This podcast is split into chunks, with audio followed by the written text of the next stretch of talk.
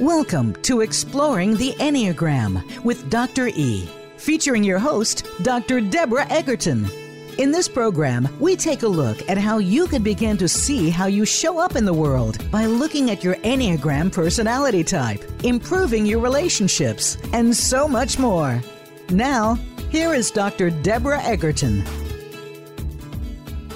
Good morning, good afternoon, good evening, wherever you are in the world. I don't know what time of day it is for you, but we're right around noontime here in sunny California. And I'm so excited to have you here with us again, joining me with exploring the Enneagram. Today's guest is an amazing human being. Um, I looked high and low to find uh, a wonderful type 9 to come and talk with us today about her Enneagram journey. And I want her to introduce herself because I just can't say enough good things about her. Oh, well, thank you. uh, my name is Lyndsey, Lyndsey Rae Torres. And I don't know what else to say. I'm a writer, director, filmmaker, actor, singer. I do all the artsy things, and um, I try to stop myself, but I can't help it. So I guess that's that's all I got. Well, that's a lot. Mm-hmm. And uh, the interesting thing about all those things that you do is that you do them all very well. Well, thank you. So the the writing, the the the filmmaking. Um, you had a film project that you were working on a while back that I thought was pretty fascinating. Can you talk a little bit about that? Yeah. Um, so I just finished. Um, we just started putting in, it into um, submitting to film festivals. A, a, documentary called Another Child, and it was originally called Honey Child. It was more um, sort of a um, a expose on trafficking and then moving into this one particular family it's a mother daughter situation where you know the mother the the daughter starts realizing that uh, all the abuse that she went through as a child uh, sexual abuse molestation and then her mom started to open up to her about what she went through. And um, you know now of course we started working on this now almost seven years ago when people didn't know what sex trafficking was um, so now it's more about just their personal stories and how, you know, the when the daughter started telling her story to her mom, her mom began to really open up and tell her story. And um, the mother was trafficked uh, at, at 16 as a young girl, and um, the molestation in her uh, home started around age three. But interestingly enough, both the mother and daughter began being molested around three years old. Mm-hmm. And um, so, so much has, healing has taken place. And when we first, when the mother first started coming forward with her story, she had not told, uh, she hadn't told her daughter about it before ever. She was about 50 years old. Her daughter was in her 20s. And fast forward six, seven years later, the mother is now going to detentions and um, helping other kids who've been trafficked. And she was, a few years ago, she was Traffic 911's Survivor of the Year. She does so much in her community now to pull people up out of abuse, sex trafficking, um, you know, working with uh, juveniles specifically in detention centers because she can actually go to them and say, I've been where you've, where you've been and I've gotten out. And since 99% of people who are sex trafficked never released from that slavery. She is um, such a testimony of of somebody who has said, "I am a one percenter," you know, and this is how this is how I got out, and you can too. And so it's such a powerful story. And um, now we just got accepted to a few film festivals already, both in Italy so far. So I'm looking forward to that, but I'm sure more will be rolling in. So we're excited. Well, that's wonderful. It is always fascinating to meet people who sit at different points on the Enneagram and to mm-hmm. explore what they're doing in the world. And of course, you're doing some amazing, amazing work. The interesting thing for me is that uh, I hear a lot of creativity mm-hmm. um, sort of coming out of you, a lot of creativity in your work and in your soul. And you are such a beautiful soul. Uh, you take things in, and I can see that they touch you very deeply. Mm-hmm.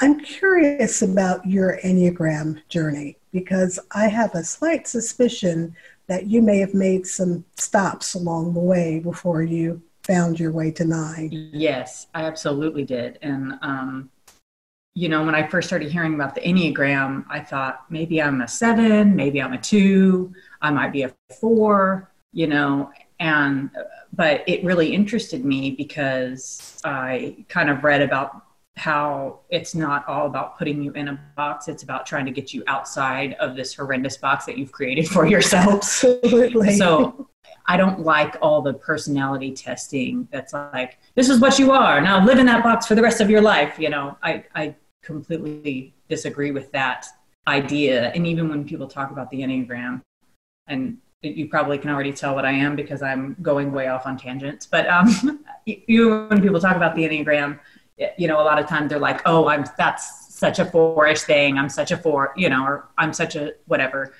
Um, but I've the whole time just been like, how do I get out of this box? so when we moved to Fresno, um, it was a big change for me. I left like 12 years of family, friends, and friendships, community, and all those wonderful things. And I really started digging because I was so unhappy. I just started looking for something to help me get through this era of my life. And um, I did stumble across the Enneagram, and the more I learned about it, the more I liked because I was like, I need, I need. I kept hearing this sort of thing about like, well, if you're, uh, you know, if you're this number, if you move towards this number, it'll help. It'll be like a rope out of this hole that you've dug for yourself. So I was like, yes, I'm very interested in that rope. Where's the rope? I Where's need the, the rope. but um, so I was listening to a podcast where I listen, I heard a nine speaking, and um, and at this point, I still didn't know what type I was. I think at some point, I think I thought I was maybe maybe I'm a five, maybe I'm an eight. I think at that point, I thought maybe I was an eight.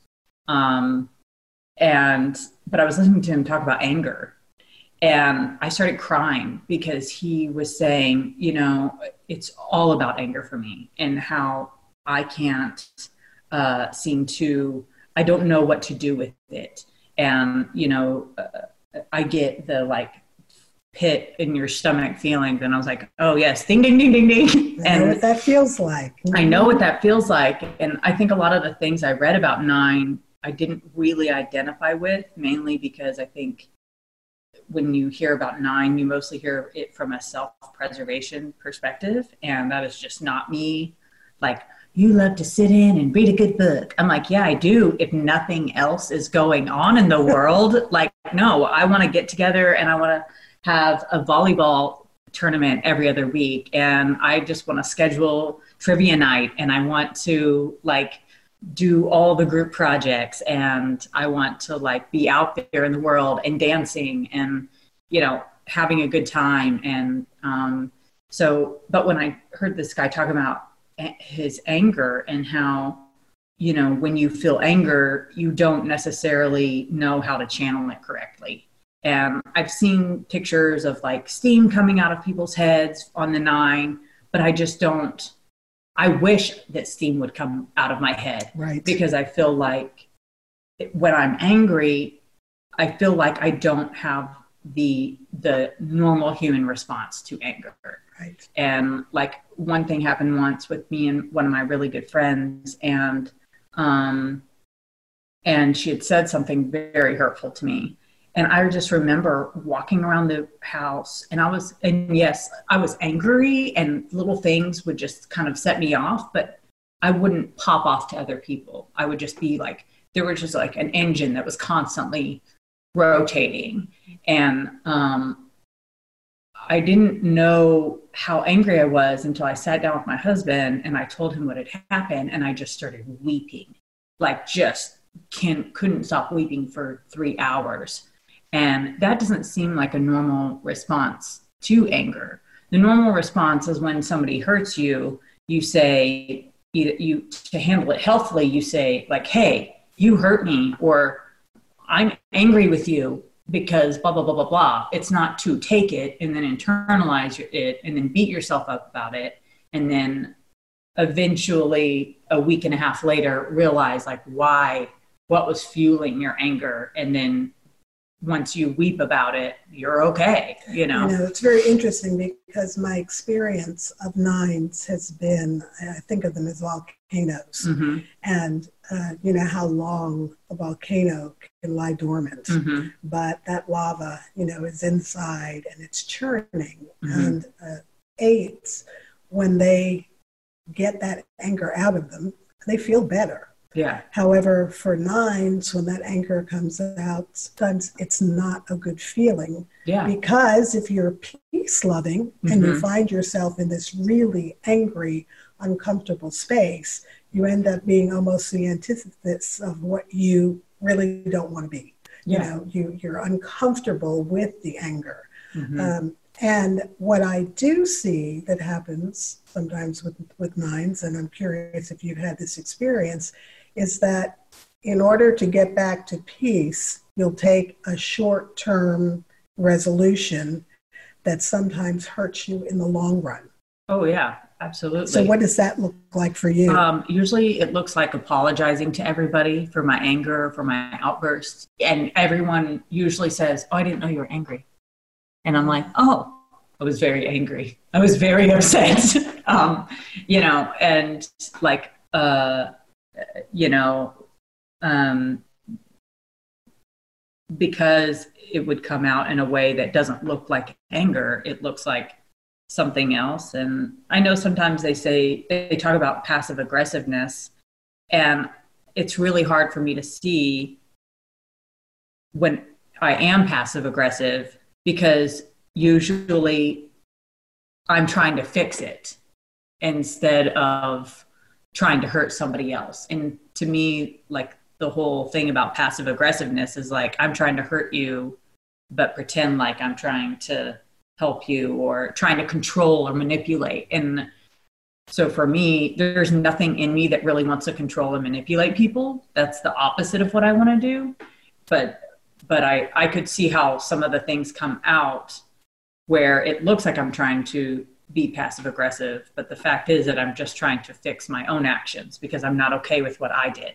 Right. Well, sometimes the, the whole process of being passive aggressive is not right there on a conscious level. It's a very right. subconscious Absolutely. Thing. And um, I would say that the passive aggressive stance in a nine shows up when your no doesn't really mean no and your yeah. yes doesn't really mean yes. Right. So uh, a good example of that would be uh, my husband loves football mm-hmm. and he happens to be a 9 mm-hmm. And I am just the farthest thing away from a sports person that you yeah. could ever possibly find. Yeah. So, well, we can get our husbands together. Yes, it's a good idea. we'll go That's how I feel about football. yeah. But you know, I, I, I honestly sometimes don't know when these important games are. You know, mm-hmm. the Rose Bowl or the the Super Bowl. I know Super Bowl because right. of the commercials. I like to watch those. But all of the bowls leading all up to the bowls leading up to it, I have no clue. Yeah. So you know, maybe we'll we'll go to church on Sunday morning, and I will look at him and say, "Let's go to brunch, and then let's do a little shopping," yeah. and it's Rose Bowl or something. Right. Uh, because he loves me, he'll say, okay. Mm-hmm. And then I'm kind of dragging him along behind me. There's not a whole lot of energy in yeah. this uh, sort of communication that we're having or what we're trying to do or where we're going. Uh-huh. There's very little joy that's going on. Yeah. And I'll find out later the Rose Bowl was on or whatever. Uh-huh. Um, rather than say to me, look, go call Lyndsey and you guys go have lunch yeah. and go shopping. I'm going home to see the Rose Bowl. So it's it's saying yes to me mm-hmm. because that's a, a short term opportunity to not have a conflict yeah. be created. But the yes is not authentic mm-hmm. because it's not what he wants to do. And so that's where that passive aggressive behavior comes in. And yeah. if you're the person that's on the receiving end of that, you're acutely aware that you are now in the zone of the passive aggressive behavior. Yeah. But as you explained so beautifully, what you're doing on your side of it is you're trying to fix it. You're trying to make it all right. You're trying to go along with whatever is going to make that person happy. Yeah. So it's really interesting how we get into these situations where, uh, you know, for a nine, it's about being passive aggressive, and you feel like I'm not being passive aggressive. I'm trying to just fix this. Yeah. I'm trying to say yes because I know that'll make you happy. Or even, yeah, um, I don't care that badly. So let's just do what you want to do. Exactly. That's, you know, I think it took me a few years dating and then even being married, you know, for a while, probably like three years into our relationship is when I really realized like that it irritates my husband so badly when I say something like, um, what do you want to eat for dinner? And then it becomes a whole ordeal because if, I said like, does pizza, burgers sound good? Then he's like, well, you said you wanted pizza. I'm like, I don't care. I don't, I don't know what I want. So just you pick, you know? And uh, we would go back and forth because in my mind, it took me forever to realize that, that in my mind, I think, well, I'm showing you that I love you by going with what you want like that's how i can show you that i love you because i was right. raised that way right. and every when i was i was raised in a crowd of people and you know that's that was my way of being like oh let's just do what you want to do because i love you more than i love going to get pizza and so that's always been like a, well i love you way more than pizza you know but at the same time um, I think it can really, if you're with the right person and they're not manipulative or controlling, it can really annoy them because you're just non-committal. Which I think I also have a good example too is um because I think it comes down to partially also being non-committal and like uh, it took a while for my husband to realize like if I said we can do something or like I could go to the grocery store today. He would come home and be like, I thought you said you went to the grocery store. And I was like, no, I said I could do that. I didn't, you know? So I think there's a lot of, if you're dealing with a nine, you have to watch what they say because like a sure is not a yes. Right. That's correct. A I could do something today does not mean that it actually took place and too many options. So many options. Very confusing. It's very frustrating. Mm-hmm. Yeah, and and I have you know I have a sister who would take eons to order anything off of a menu, and I always thought like I'm not that bad. I'm not near as bad as her because she was so slow that I would compare myself with her to as far as like deciding what she wanted, and but at the same time I uh, have become to realize like, oh, no, I really, it's something I have to really work hard to know what I want, which is one of the most frustrating things. And maybe could be why, you know, today I feel like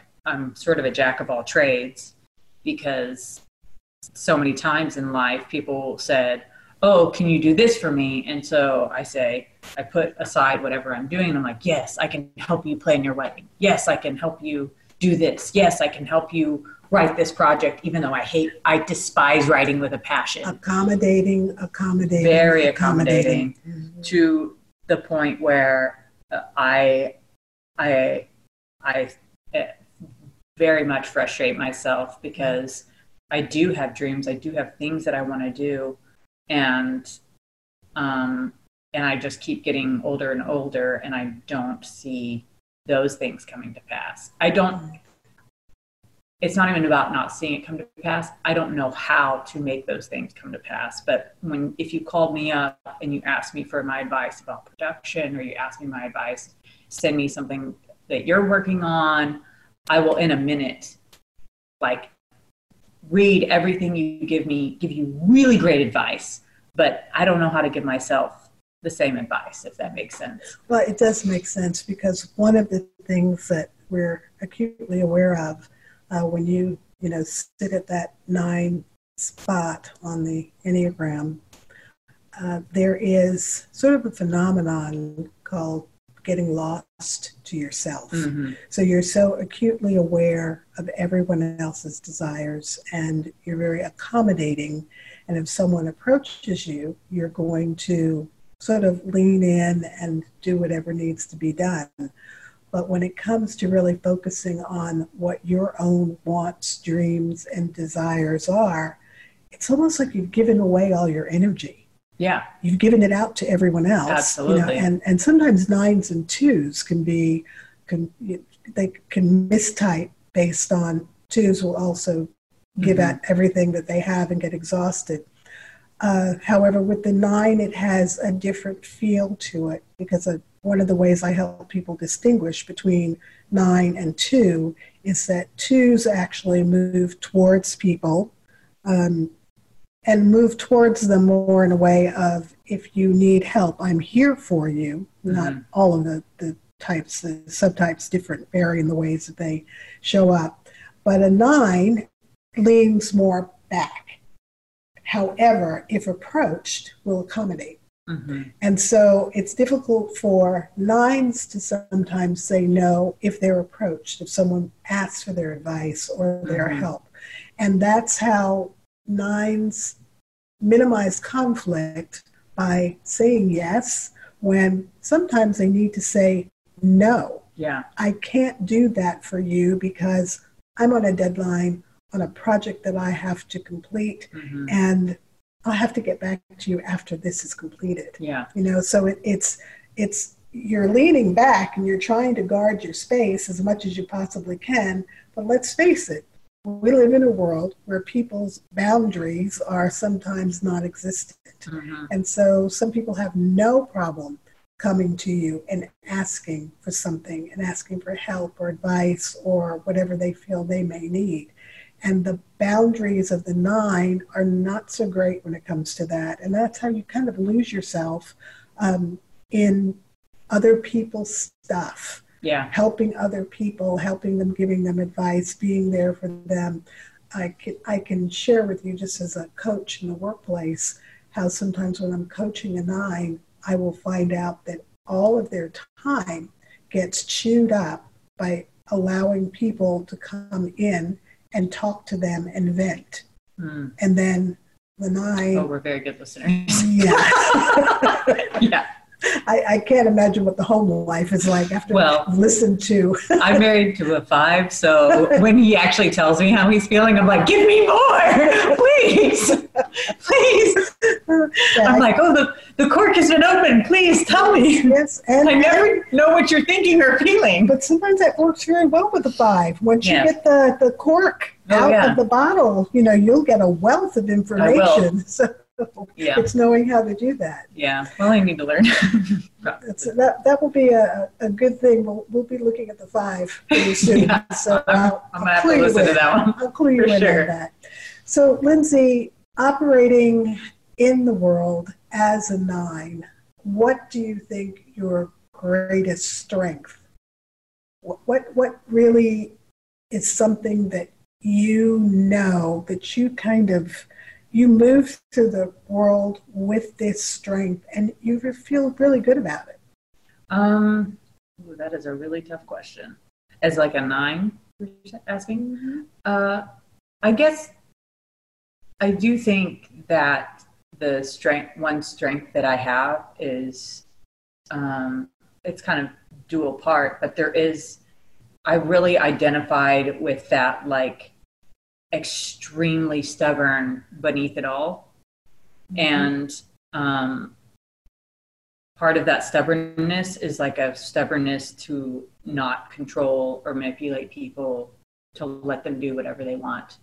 And um, a lot of times, you know, whether I've known, whether I've been aware of the Enneagram or awake or not, that's always been something that um, I even prided myself on, I would say, just because I was raised and I was around a lot of controlling, not not always on the, and I, I, I hate to say control.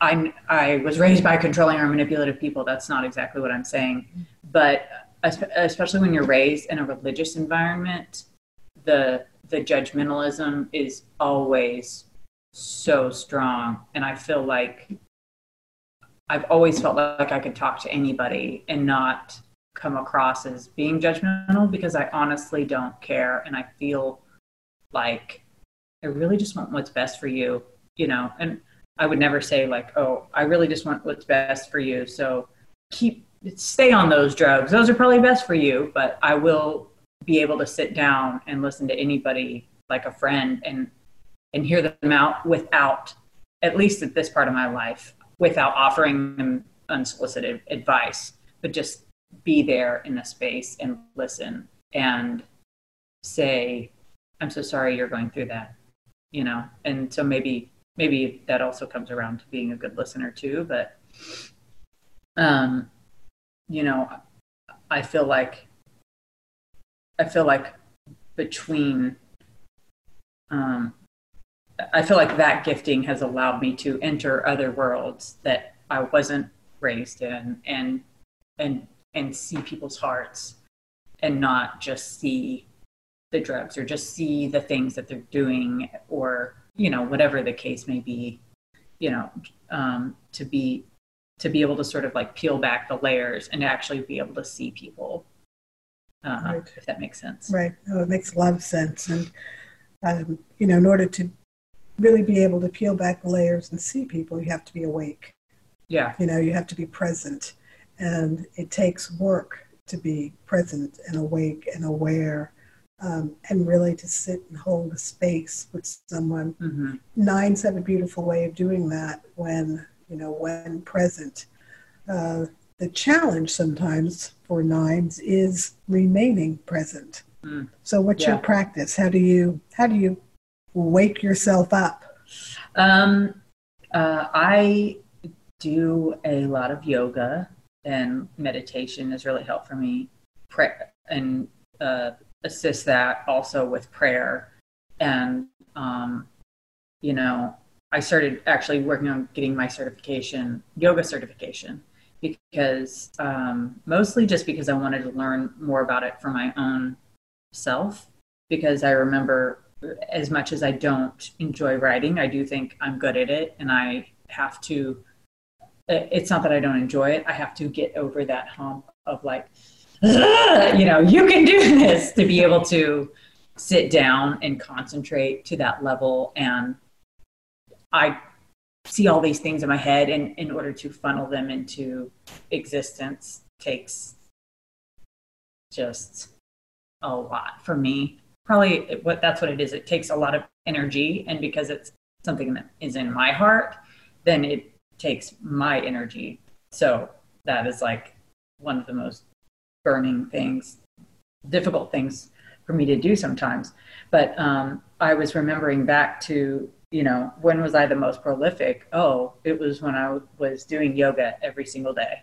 Right. And I think whatever it is, you know, I do like yoga in that it doesn't teach one religion. It just kind of says, like, whoever you think of as God or whatever you see as a higher power, move, help yourself find a center and move into that space right align your centers and move into yeah. that space correct and um and it takes your whole spirit soul and body to do it and it helps you just get into that alignment and so sometimes for me that awakeness is really um you know again i didn't identify with a lot of the 90s stuff right off so i was like oh there's no way like the first time i read about nine because it was all about being asleep to yourself and the sloth. And I was like, I am, you know, I even read, in, I think it was uh, in Beatrice's, you know, the Enneagrams, the, the with the subtypes, right. because I'm a social nine.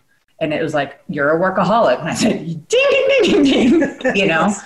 So yes. I didn't identify with the sloth because if I get on a project, you can't stop me, you know? Right. And I probably, especially in my 20s, annoyed a lot of people when I was writing or directing because I probably called them at inappropriate hours and was like, why aren't you working? You know, why aren't you thinking about our project 24 7? That's what I'm doing, you know. And in the same token, I probably was very easily misused and by other people because I allowed myself to, you know, to work so much on their dreams their behalf, and yes. their behalf, you know. And now my whole thing is like, if you don't care more about your project than I do, forget about it.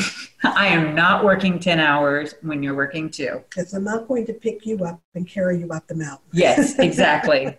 um, unless I will work 10 hours and you work two if you're paying me correctly, but that's still such a just trying to allow myself to be paid correctly is still such a journey for me. So it's something I'm working through. All of the self worth things. Right. Well, you know, we're all a work in progress Yeah. and it is a journey. I find myself defending nines quite a bit uh, because that, you know, sort of stereotype that gets laid on the nine about being lazy. Yeah. Um, I have met very few lazy nines. Uh, however, I have met nines who have lost their, they've forgotten themselves. Hmm. Yeah. Um, and they've gotten sure. sort of lost in the needs and desires and agenda of other people. And Mhm. so the whole concept of presence is so important. And eight, nine, and one are all body types. Mhm. So we're all in the gut center. And at the, the end of the day, if a nine doesn't get into their bodies, I mean, all of us have to do that Yeah. but it's really important for nines. Um, I know that sometimes running or swimming or Yeah. cycling, but when a nine can get into their body, uh, this is when they get clarity of mind and they seem to be able to to think better or to be able to get the energy back to accomplish their task and get back on their own agenda. Yeah. I'm curious. Now, you are a social nine. Do you resonate at all with the um, having a routine?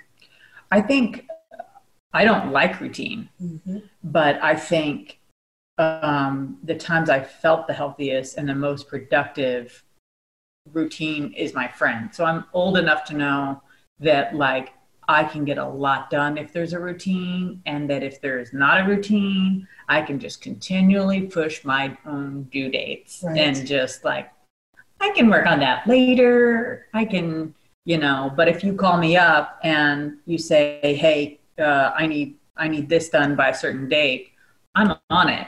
So, Right.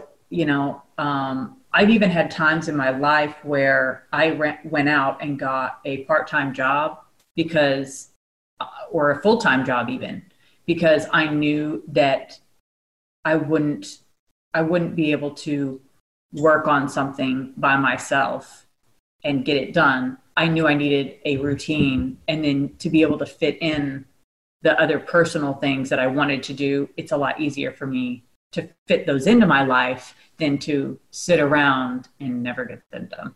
Exactly. So that So- sounds stupid, but it it actually works. It works. Sadly. Well, you know, it's a wonderful thing when you can recognize the things that actually work for you and the things that are not working for you. hmm So, uh, some nines, that routine is something that keeps them going. You Mm-hmm. know, keeps them uh, functioning, and it allows them to, you know.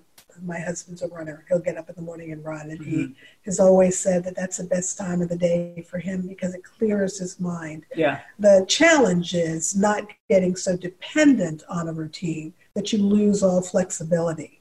Oh, Uh, yeah. So it's that's I've not a had, challenge. I've never had that challenge.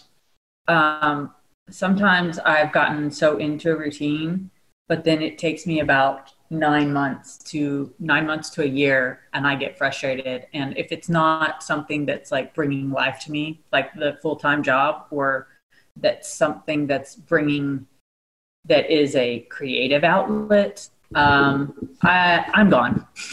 it doesn't take long for me to, you know, to um, to get out of a space that is not bringing me life or uh, but i do love i do love routine especially if it is getting together with the girls or the third Friday of every the month. third friday of every month or a writing group that meets or uh, and I've and I've all at other times I've built those into my life because uh, they are life to me and I need them. And if I didn't have those routines, if I didn't have those meetings, um, they are they are like whether it's the writing group or like something like a writing group every week is a point of interest to me where I know that I can be creative and I know that I can have that creative outlet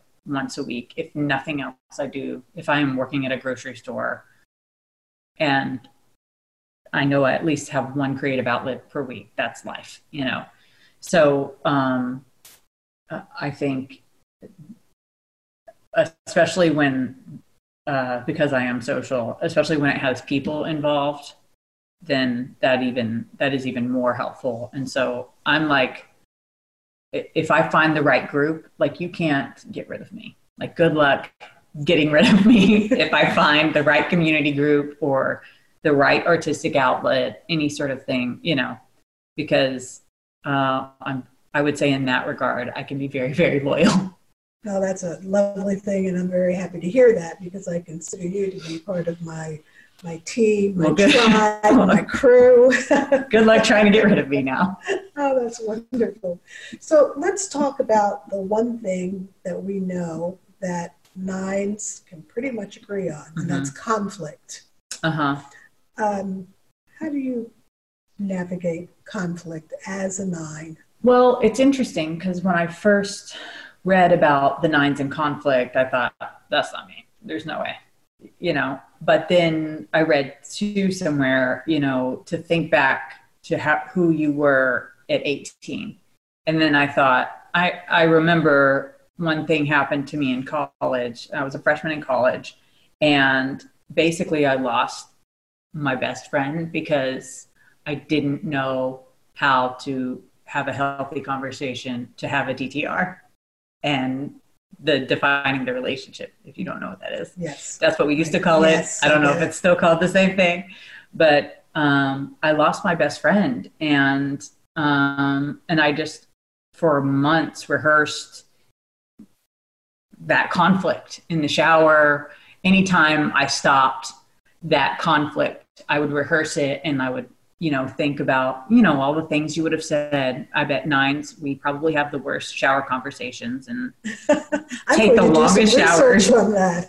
well, no, just because you're like, you know, you, that's the moment where you're standing around and you're thinking, especially back then, you know, and you're like, oh, I should have said this. I should have said that you know um, i'm going to change the whole name of the show. Dr e's shower conversations yeah, yeah.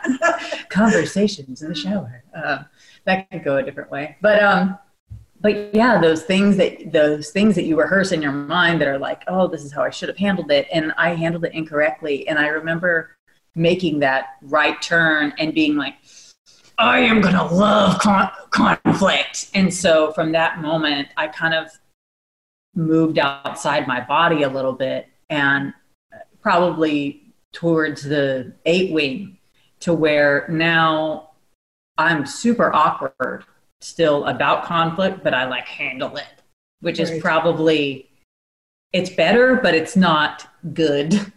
so when it comes time for me to get to have conflict with somebody, I still get the like sweaty palms and I'm even in a work situation, I don't think I, I don't think I go to rage or anything, but, but, but you can tell I'm extremely uncomfortable with the conflict because I feel like I'll just like try to take all the things that are inside of me and just lay them on the table. And I'm like, what do you think about that? you know? Right. And, um, and that could be like in a work, that could be in a work meeting um, where I've disagreed about like where we're going to shoot, like a shooting location. Um, so it it uh it can come out it can come out just very awkward and weird, and I'll I'll probably raise my voice some, but uh, uh, uh because I start talking passionately. Um, but yeah, it it it's kind of it's kind of a been a, a right turn for me, but at the same time, it's I'm I'm definitely not there yet. because uh, especially like in marriage, there's things that I just don't know how to bring up. Right. I don't know how to say to my husband, and that that is like the most frustrating thing. You know, that's the most common thing. I'm sure You know, uh, frustrating because it happens every day. exactly. And and actually, the more you sort of travel this road hmm um, and understand that nine space and the nine energy, it is the people that are closest to you that it's most difficult to have the conflict with. Oh, absolutely. So you know when you when you made that hard right turn, you took a lesson with you because you lost something that was very valuable and precious to you, a Mhm. best friend, and that had to be a really difficult conflict to have gone through and to have lost uh, as a result of not being knowing how to handle it. Uh, the challenge remains within your sort of interpersonal relationships, your close relationships, Mhm. those people that are really close around your heart.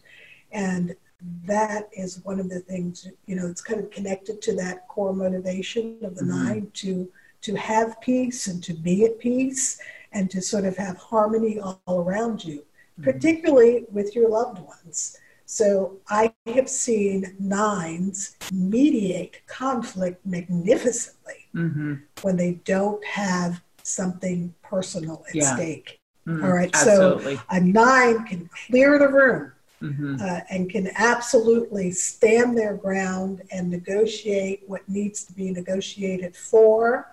And, you know, there's a beautiful thing about nines when they're healthy because they'll lose their own personal agenda or they don't even enter with a personal agenda. Oh, yeah. I would say that that's the case. Yeah, trying to get to peace. Mhm. Uh, but conflict with a loved one, uh, that can cause a lot of pain. Yeah. So that's that is work to continue to do. Well, and I think I even said this when I was uh, younger, like in high school at some point. Um, I remember I uh, uh, was talking about my sister, and I was like, she just lets anybody in, and I don't understand her. I was like, for me, if you're really close to me, you can do whatever you want. Like, you can do whatever, you can tell me to do whatever you want, but I, it takes a lot for me to let you in. So I try to keep people at bay as long as possible.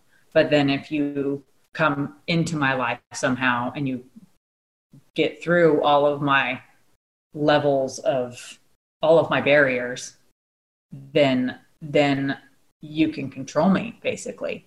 And I mean that was my perspective, an unhealthy one, granted, right, at very much so. Mhm. 17, 18.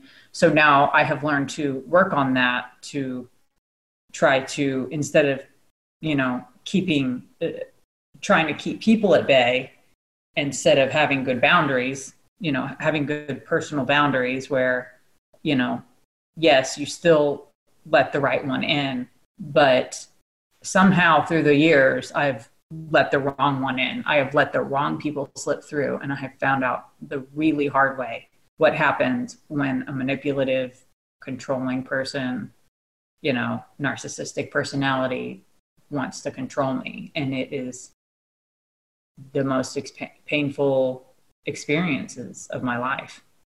So, that I would never suggest for anybody. Right, well, yeah, that's not a lesson that you want to learn the hard way. No, it's you know. not. It's definitely not. And for our, for our listeners, I would say to pay attention to that, uh, whether you occupy the nine space on the Enneagram or uh, any of the other Enneagram types of energies that you know we can bring in. Uh, to be controlled and to be manipulated hmm is not something that is ever healthy for any human being. And it does not lead to anything good. Uh, the choices that we have to make in life are our own to make. hmm And when we are manipulated, we are usually not making good choices. Yeah. So I would say that uh, cautionary tale uh, might be a little easier for a nine to be manipulated um, because of the accommodation, uh, wanting to, of course, uh, not create the conflict. hmm And so going along with something just to keep from creating any kind of conflict. Yeah. And if if nines that are listening can wake up to that and remember the, the phrase that I say so often, you have to stand in your own truth, Yeah. not anyone else's. Yeah, and I would just add to that the sooner you can wake up, the better. Because, um, and I think it comes back to that underlying extreme stubbornness, you know, all the while being in, um, ha- having to go through any sort of abusive relationship or manipulative relationship. Um, all the while, I think as a nine, I saw the red flags and I know I'm not I'm not as stupid as I look, but You, You don't. don't look stupid. well, thank you. well, no, but you just there are so many opportunities for you to speak up for yourself, and you don't. And you're and you know, for me, in this one thing that happened to me, it was uh, also spiritually abusive as well as physically abusive, and I um,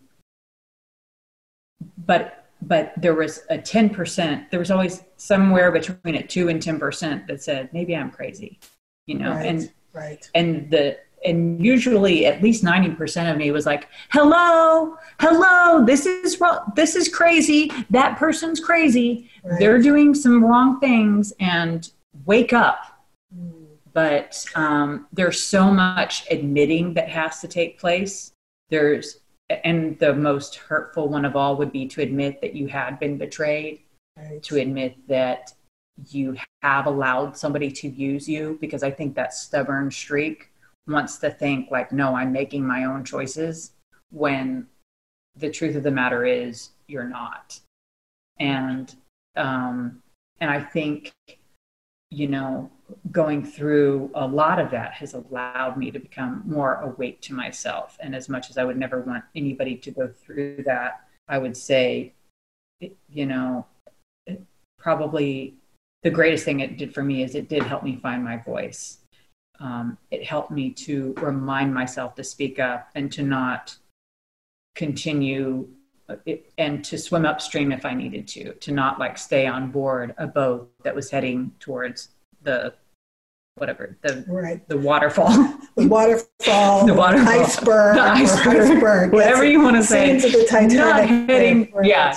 Don't don't stay aboard. You know. Well, you know, I love that you're, you're bringing that up because this is one of the ways that knowing your personality type, understanding the, Mhm. the archetype that really is so connected to the way that you move through the world, if you can look at that and recognize your strengths and then Mhm. those areas where you're challenged, when I think of how many people have been taken advantage of Yeah. because they really didn't know themselves well enough to even know they were being taken advantage Oh of. yeah.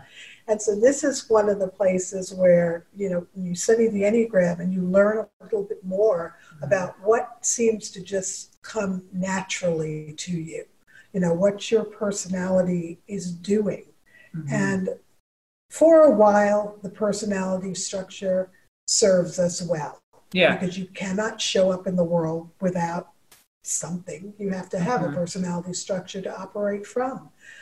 Unfortunately, you can get trapped in that. Yeah. And with some of the areas that we end up getting trapped in, we can do a lot of harm to ourselves. And then we perpetuate the harm by doing harm to other people. Yeah. And if you understand the way that your substrate sort of moves, you know, what is likely to, you're likely to pull in, what Mhm. you seem to attract, or what you're even pushing away based on your, your Enneagram style, uh, life could be very different Yeah. you know, it could be a lot healthier and a lot of mistakes or pain or uh, circumstances that cause painful outcomes can actually be averted. You don't have to go down that path. hmm But, you know, within youth,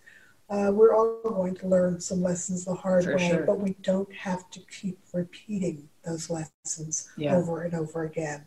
One, I think I think sometimes, you know, I felt this way too. It's like, why, why am I going around the same mountain over and over? And it's a different person or it's a different work situation, but it's the same thing. The same lesson. And it's the same lesson. And the best we can do is just make sure that if we're going around the same mountain we're climbing, we're still going up, going up to the top. Exactly. That way we can eventually look down and be like, oh, I know where I'm at. I can walk down this mountain and continue with my with my life. But I think it's so interesting what you said about, um, you know, uh, what these things can be for us, and you know, the personality. I've heard it talked about like a lot of times it's a, it's just a survival skill. Correct. You know, it's it's something that you um, have done to survive. And for me, some of these, um, I wouldn't even call myself a people pleaser, but sometimes the laying down, the laying down my wants, my needs, was a survival skill. And um, but we don't want to live our lives as survivors. No. We want to thrive. Exactly. And so, in order for me to thrive, I have to pick up my wants and not put them down for anybody else. Exactly. And so, learning how to do that, learning how to say no and not like, I don't think so, or not right now, or whatever maybe later. Want. Yeah, whatever you whatever want. You want. You oh, choose. yeah, you choose. Those are definitely happening too. But even to just say the word no. When you're saying, like, maybe later, not right now, sort of the non-committal things.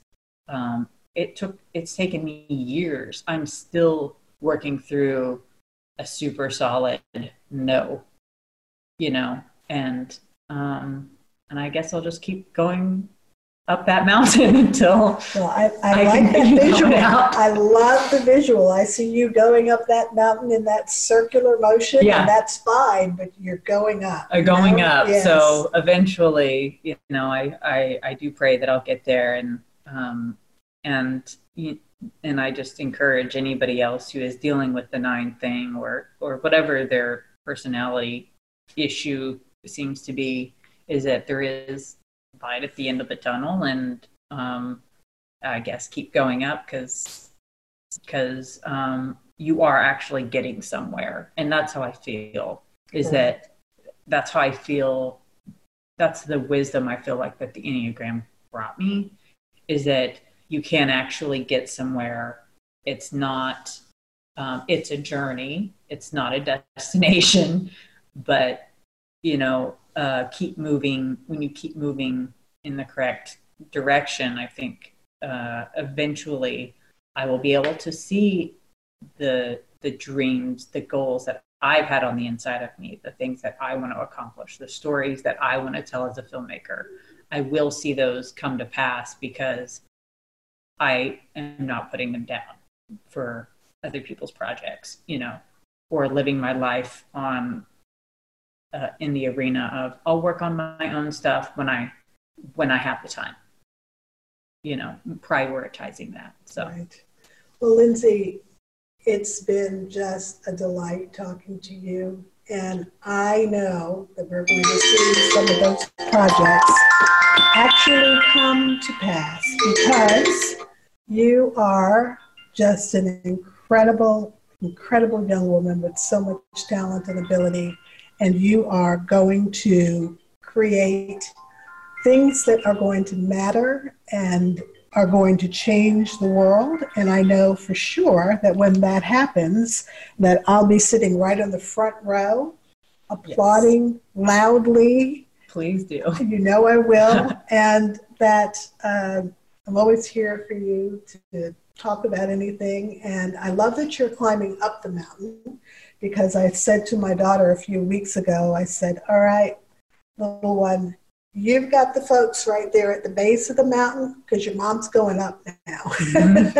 I said, So if you're working with the ones at the base of the mountain, just point them up because yeah. I'm I'm on that mountain with them, but mm-hmm. we're climbing. You know, we're climbing. We're trying to get to the the summit maybe or beyond because we don't know how long that how high up that mountain happens to yeah. go and it may go straight up to heaven that's a lovely thing sure but the thing we'll we all know is that it's never too late to start on the journey mm-hmm. and that life is about the journey. Yeah. It's not the destination. Yeah. Thanks for being with us today. Thank you. Okay. Bye, and I'll talk to you all next week.